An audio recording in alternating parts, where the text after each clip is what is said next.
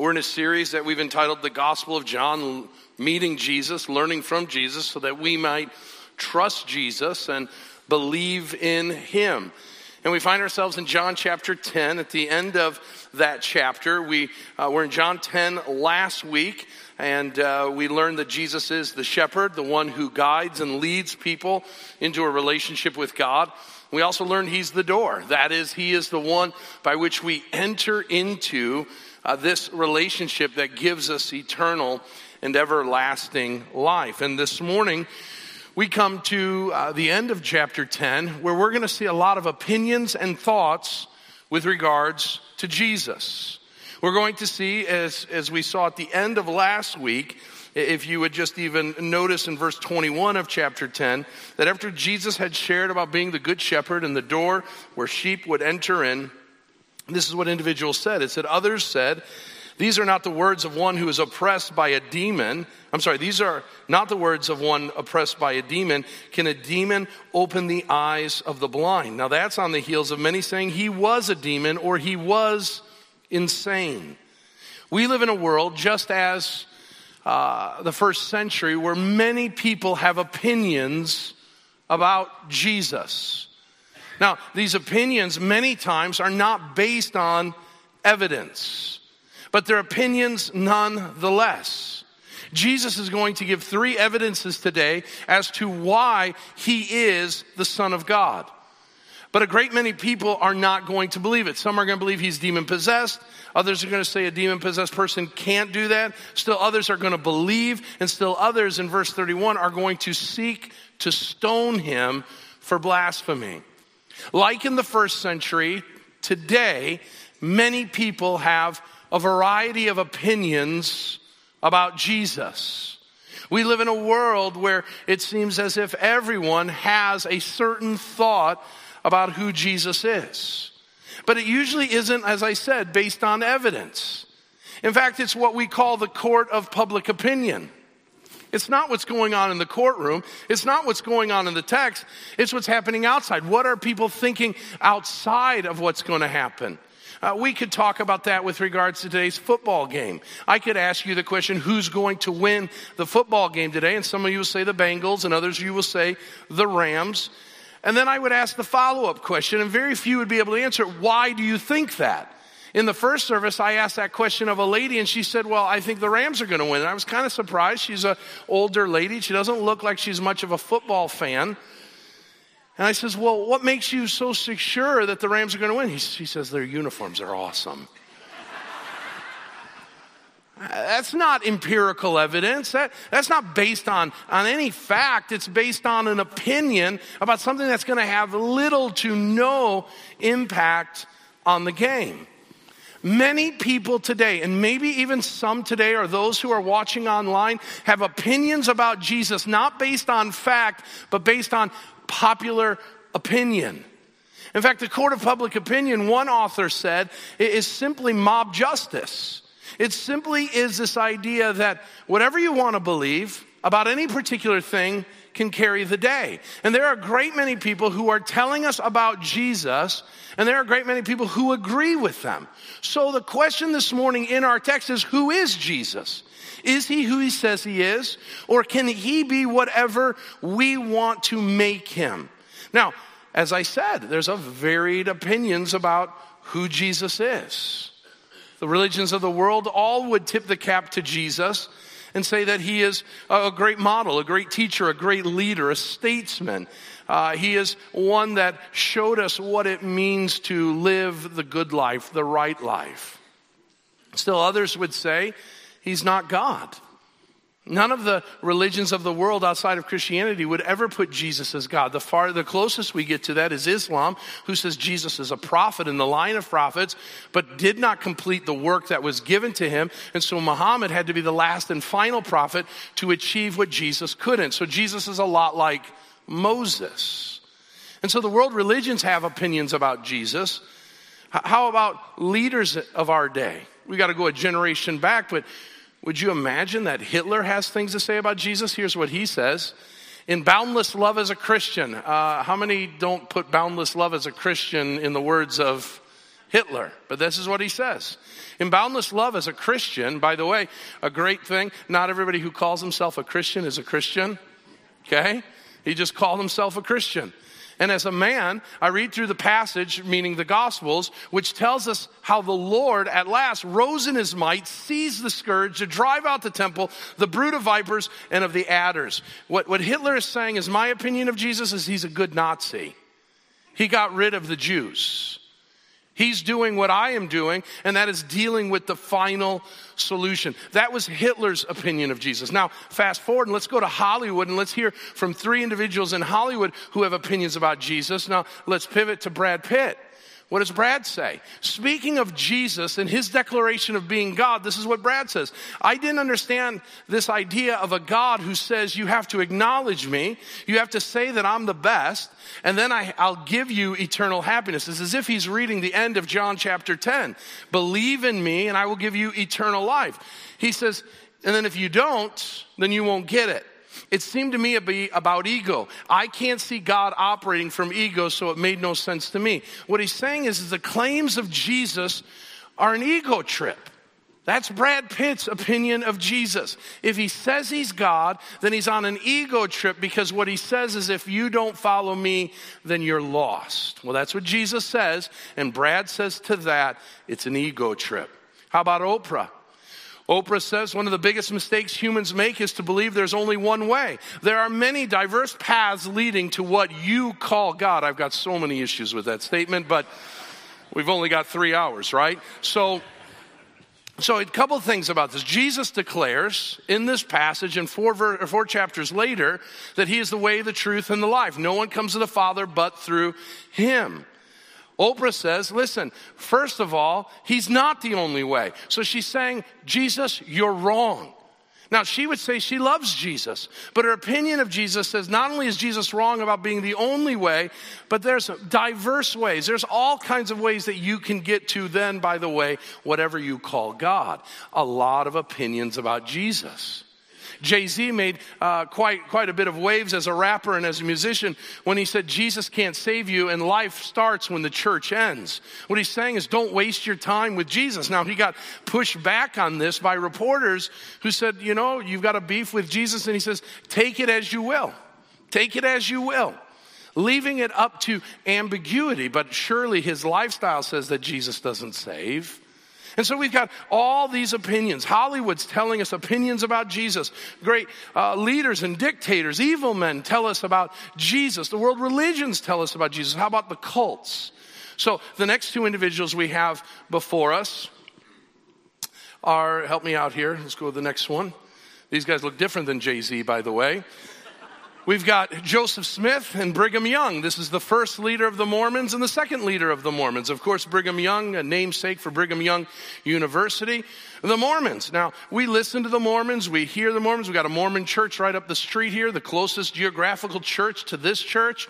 What do they say? In fact, by the way, Mormons' fastest growing uh, Christian denomination by leaps and bounds here in America. They're growing like crazy. If you think Village Bible Church is growing, we are snail's pace to what the Mormons are doing. Here is their belief of Jesus. Let's start with God. God inhabits a planet called Kolob. He is there with his multiplicity of wives. His job is to have lots of relations with lots of wives to produce spirit children. The spirit children are you and I. We inhabit the planet Kolob until we are incarnated into our flesh here on earth. Jesus was the firstborn of our Heavenly Father with one of his great variety of wives. He came to earth and he lived a life, an example to show us how we as spirit children of God can become gods ourselves. Now, I get it. They look clean cut. Many of them, are way better looking than their, your pastor is. They are going to be articulate. They're going to point to the Bible. They're going to say passionate things about Jesus. But I want you to know their opinion about Jesus is wrong. How about the Jehovah's Witness? Those that come and knock at your door. This dude sporting a cool beard. He is uh, Charles Russell Taze. He's the founder of the Jehovah's Witness movement. He says that Jesus is the human manifestation of the archangel Michael. And so before his existence at Bethlehem, Mike, I'm sorry, uh, Jesus was an angel. And after he ascended into heaven, he no longer is Jesus, but he goes back to being the angel Michael. And they'll use passages of scripture that Jesus will return, that God will return with the shout of an archangel, that Jesus, uh, Michael, is going to announce his coming as this angel. Now, let's stop there and say we've got a variety of opinions. A variety of opinions that say a lot of things about Jesus. And they run the spectrum. Now, I could have spent, and I told the other services, I could have spent the whole time just pasting up on this screen opinions about Jesus. Listen to me. Everyone has an opinion about Jesus. Everybody does. You do, I do, your neighbors do, your family does, your friends do, your bosses do, your schoolmates do. Everyone has an opinion about Jesus. But John chapter 10 is going to ask the question, what is your opinion about Jesus? Where do you stand with regards to Jesus? And you're going to find out that you got to stand in one position or another. That there is zero middle ground when it comes to your opinion or thinking about Jesus. So, what Jesus does is he is going to once again speak to the people around him. And in that group, are your average Joes, people like you and I, and, and, then there's the religious leaders of the day, the Pharisees. And we're going to see as Jesus is talking to the crowd, sharing with them as he did in John chapter 10, the first part, that I'm the good shepherd, I'm the door, and if you uh, will uh, follow me, if you will uh, follow after me, you will live an abundant life. You'll have an abundant life that the thief won't be able to steal, kill, or destroy. And these people say, you know what? We don't like you. You're a demon possessed man. Others say, no, a demon possessed man can't do this. And so they ask Jesus point blank in our text, Who are you? And Jesus responds. So let's get to our text this morning. And we're going to see, starting in verse 22, this shared with us by the Apostle John. At the time of the feast of dedication that took place at Jerusalem, it was winter. Let's stop there. So, a couple of things that we're given right away. Very, very first thing I want to look at is the second part of that opening verse. It was winter. Why does John share that? He doesn't share ever that it's spring, that it's fall, that it's summer. He says it is winter. It could have been that he was just creating a timestamp there. But what many scholars believe is that he was doing two things. He was telling us, first of all, when during the year the Feast of Dedications were because we have no other point of reference for this feast. So he wants us to know what happens in the winter. But many scholars believe also that what he was doing was saying, listen, a cold front's about to come in. A cold front is going to come in. The cold front's not just going to be the, the cold air outside, but it's the response Jesus is going to get.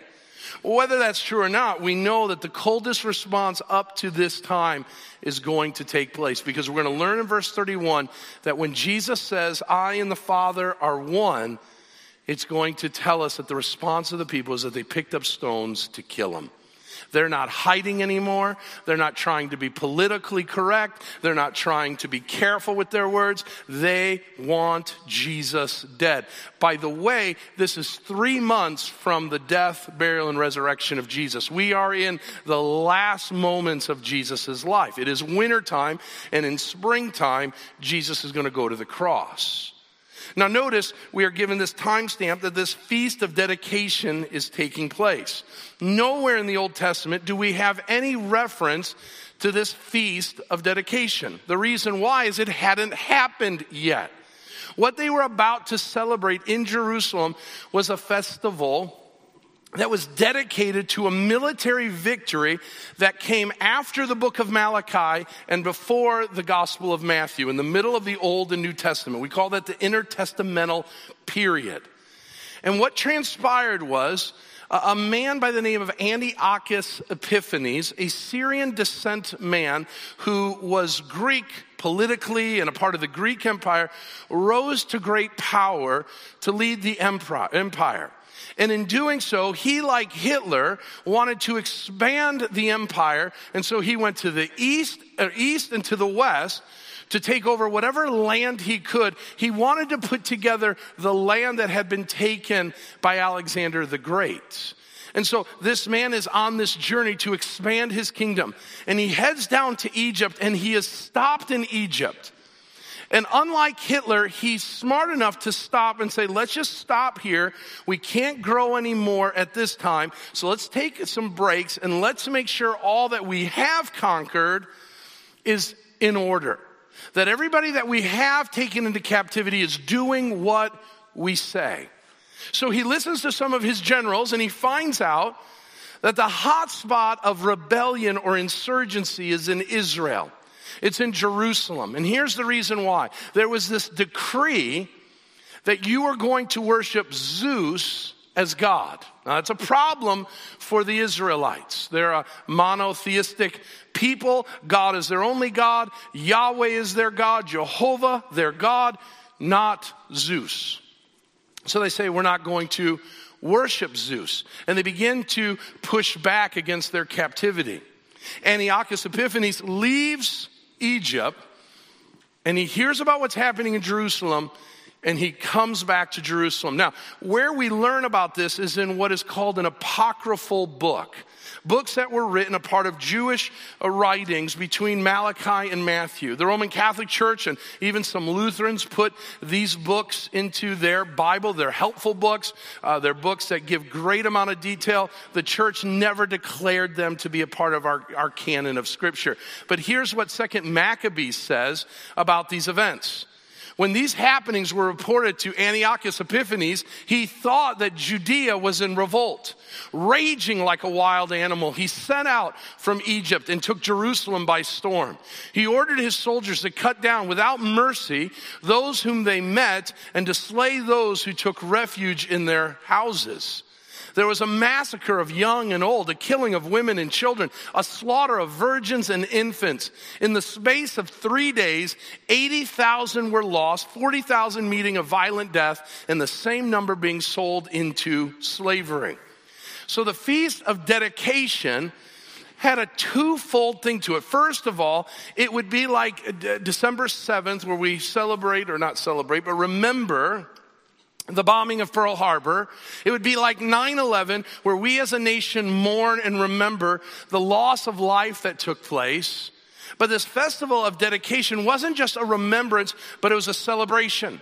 For three years, Antiochus Epiphanes would rule over Israel. And he would bring great harm and pain to the people of Israel. He would condemn all the writings of the Old Testament. He would burn Old Testament uh, scrolls. He would uh, renounce uh, any worship of Jehovah or Yahweh God. And so the people of God sat there and they thought they were done for. They've lost 40,000 in three days, many, many hundreds of thousands more after it. And they're a hurting people. That is until about two years after this siege takes place, a group of Israelite men under the leadership of Judas Maccabeus start to have guerrilla warfare. And in the third year, on December 25th, yes, Christmas, on December 25th, those men would take over all of Jerusalem, including the temple. They would clean up the capital city. They would reconsecrate the temple, and it had been defiled terribly.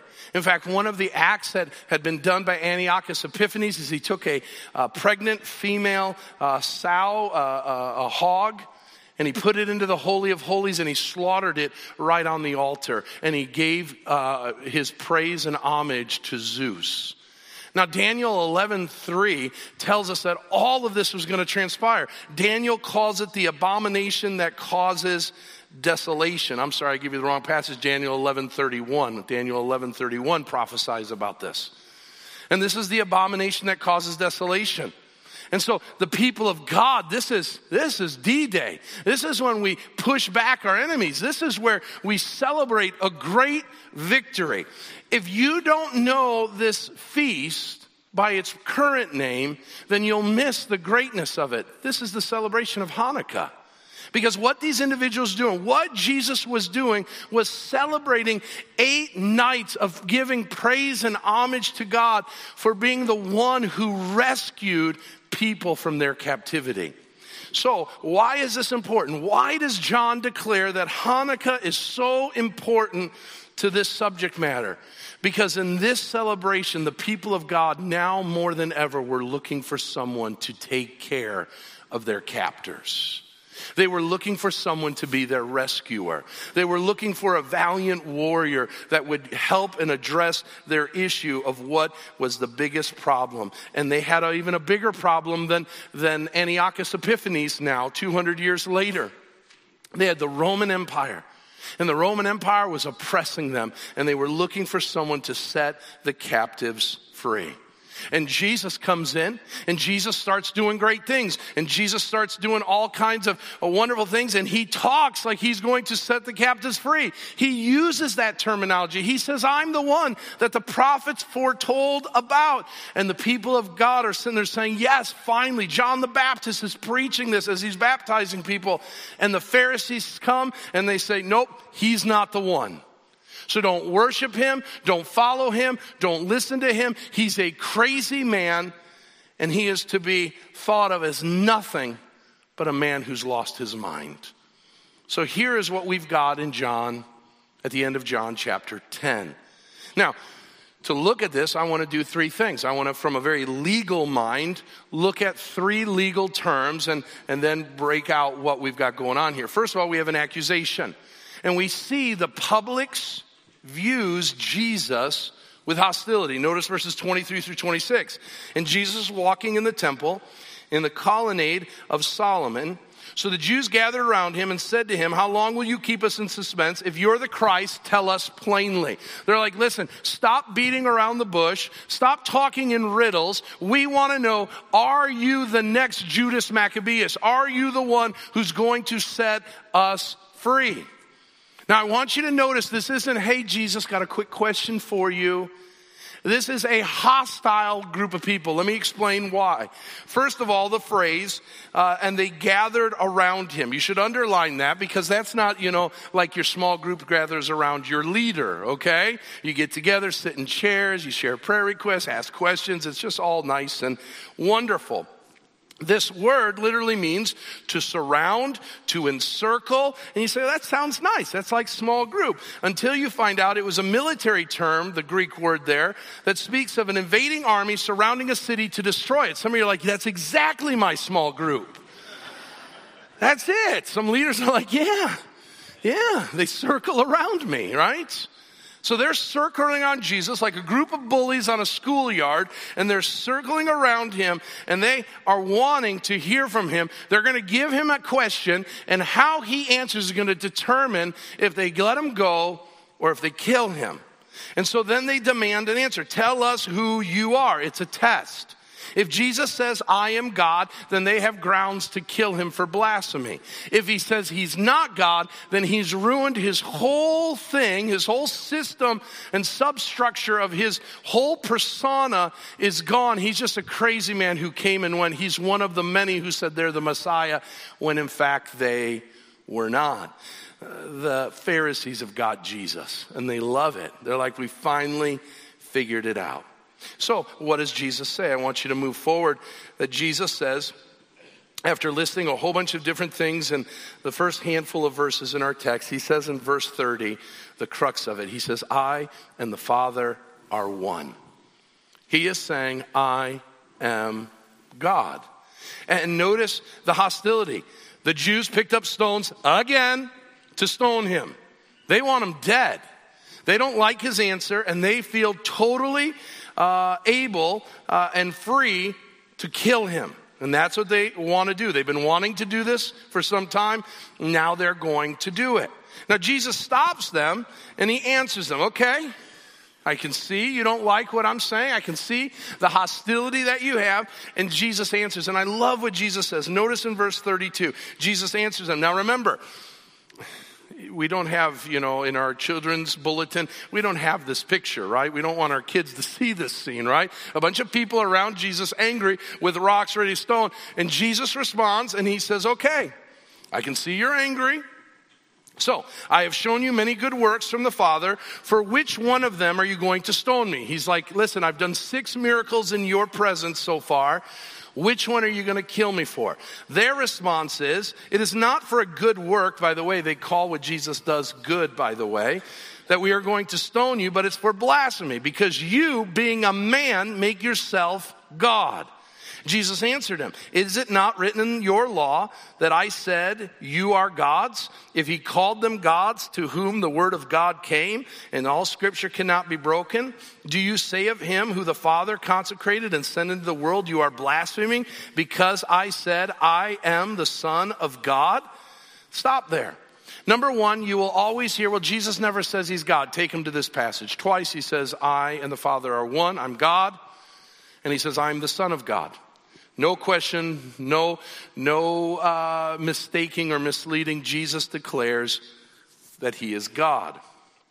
Now, the problem is, is that Jesus answers them with the law that they say they need to uphold.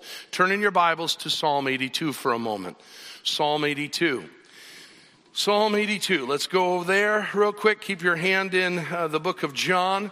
But in Psalm 82, we're going to see exactly what Jesus is talking about. And so we've got this accusation of hostility against him.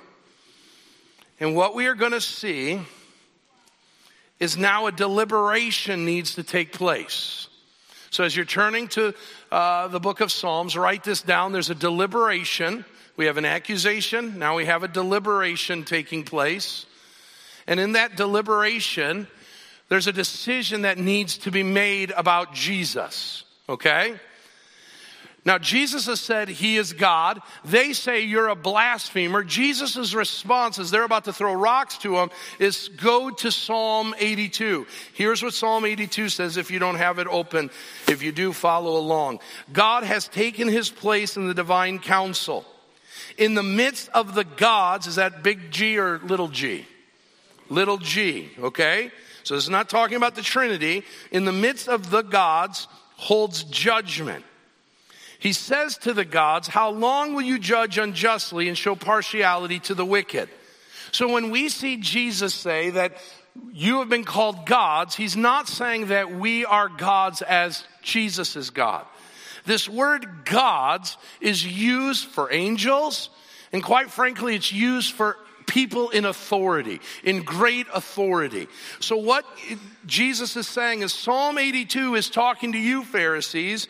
God has taken his place in the divine council in the midst of the little gods, the little authority people, the little powers that be, that God's going to come and hold judgment. So, what Jesus is saying to the Pharisees is God's got a word for you. It's verse 2. How long will you judge unjustly and show partiality to the wicked? So Jesus is saying God's got a word for you, little gods. You think you are God. You think that you can judge people as God. You think you can do what you want. You think you can tell people whether they're in or out. And you think you do this purely and in a holy way. And God says you, you are judging unjustly and you're showing partiality to the wicked. So he says, listen, Pharisees, the reason why you want me dead is you see me as competition. What is the competing thought? I say I'm God and you think you're God. Can I tell you right now that at the crux of the issue about you and Jesus is a competition between who you think is God. Either you believe Jesus is God and you bow the knee and you fall down and you worship, you praise Him, you adore Him, you give Him your life, you give Him everything that you have, you dedicate all of your days to worshiping and adoring Him, or you say, No, Jesus, you're competition because I'm God. And some of you are walking around right now as if you are God. And Jesus says, There's judgment. Judgment is coming to you. You are a little Pharisee thinking that you're walking around and you get to pick and choose what you do, when you do it, how you do it, and you can say to God, I want nothing to do with you. of which Jesus says that God has a judgment for you. Instead of giving justice to the weak and to the fatherless and maintaining the right of the afflicted and the destitute, rescuing the weak and the needy, delivering them from the hand of the wicked, he says in verse 6, I said, You are God, Son of the Most High, all of you. Nevertheless, like men, you shall die and fall like any prince. He says, Listen, your time of leading is going to come to an end. And just like Antiochus Epiphanes, who would see his end, just like Hitler, who would see his end, just like Stalin, just like every rebel against God, they are going to see their end. Like men, they shall die and they shall fall like every other prince, like every other king, like, like every other ruler. Pharisees, you are going to die. Of which to Jesus, he says, notice in verse 8, arise, O God, big G or little g, help me out. Big G, thank you. Judge the earth, for you shall inherit all the nations. What Jesus is saying is, I was there when I gave you the authority you had. You wasted that authority, and my heavenly Father said, Son, get up. I want you to go down there. I want you to judge the nations, and in doing so, you shall inherit the nations. He says, Listen, I'm God. I was there when you were given your power, and I'm the one who is going to judge you. And I'm telling you this morning, in no uncertain terms, you have a choice. Either Jesus is God or you, like the Pharisees, are saying you're God. And Jesus says, I'm coming, I'm coming to judge you. What do you think about Jesus? Now, Jesus declares, by the way, he gives evidence as to why this is true. He uses the Old Testament, Psalm 82. We also know that he has said numerous times that his words are the fulfillment of the prophets. Now we have the works three times in our text. He says he's doing the works of the Father. These are the miracles that he's done. He's done six of them so far water into wine, healing of the nobleman's son, uh, healing the man who had been crippled for 38 years, turning loaves and fishes to feed the multitudes, walking on water. And then this final one, healing a blind man. And this one is important because healing of blind individuals, giving sight to the blind, was something only God could do according to the law. Write these passages down. Psalm 1, Psalm 146, 8. And Isaiah 35, 4 and 5 all say that only God gives sight to the blind. So he's like, I've proven it. I've given sight to the blind, and you still will not believe. And then he says, just as a, a final thing, John says, and everything in verse 41 that John the Baptist said about Jesus was true. All of these witnesses about Jesus say that he is the Son of God. So we have a classic decision to make. We have seen the accusation. The public views Jesus with hostility. We see the deliberation that a decision about Jesus is a necessity. You have to make a decision about Jesus. And you saying no to Jesus and yes to yourself is a decision. It is a hostile decision nonetheless. You have to pick. So now the conclusion is in. What is the conclusion? The verdict is there. Write this down. The verdict's in. It's time for you to pick your identity. Amanda and I, right now, in our free time, are watching a, a law show on, on television. And every time that we get to the point after hearing the case and hearing all the arguments of the case, the judge or the jury will render their verdict. And every time I hit the pause button right when they are about to say, Have you gotten to your verdict? And they say, In the case of so and so, we, the jury, say this. And right then I hit pause and I say to Amanda, Amanda, what do you think? What do you think? Guilty or innocent? And she usually gives an answer. She's usually wrong. I'm usually right. But as a jury, we're sitting there and we're watching it unfold and we're trying to determine who's right and who's wrong. You and I are the jury right now. We've heard Jesus. We've heard the Pharisees. We've got a decision to make. Now, notice this decision is in verse 30 to verse 31. That little space in my Bible where it says uh, in uh, John chapter 10 that I and the Father are one. Then there's a space in my Bible because we've got to make a decision. Are we going to pick up stones and kill Jesus? Or are we going to prove that we are a part of the flock of God? And in verse 27, hear his voice and follow him. Now, to those that will follow him, the text tells us that we will have eternal life. He says in verse 28, I give them eternal life. They will not perish. So you have eternal life. And then you have everlasting life. Eternal life is the abundant life that John 10 earlier in the text Jesus was speaking about, that you will have life and have it in all abundance. That's the eternal life.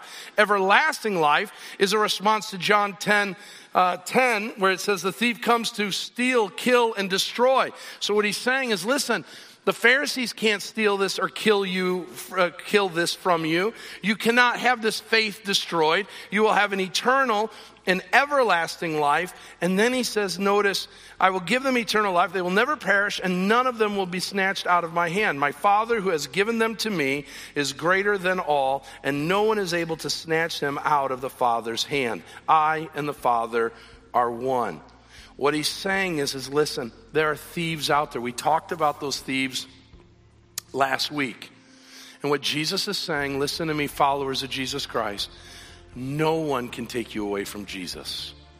If you have given your life to Jesus, no one can take that away. You can't take it away. The devil can't take it away. False teachers can't take it away. The world can't take it away. Sin can't take it away.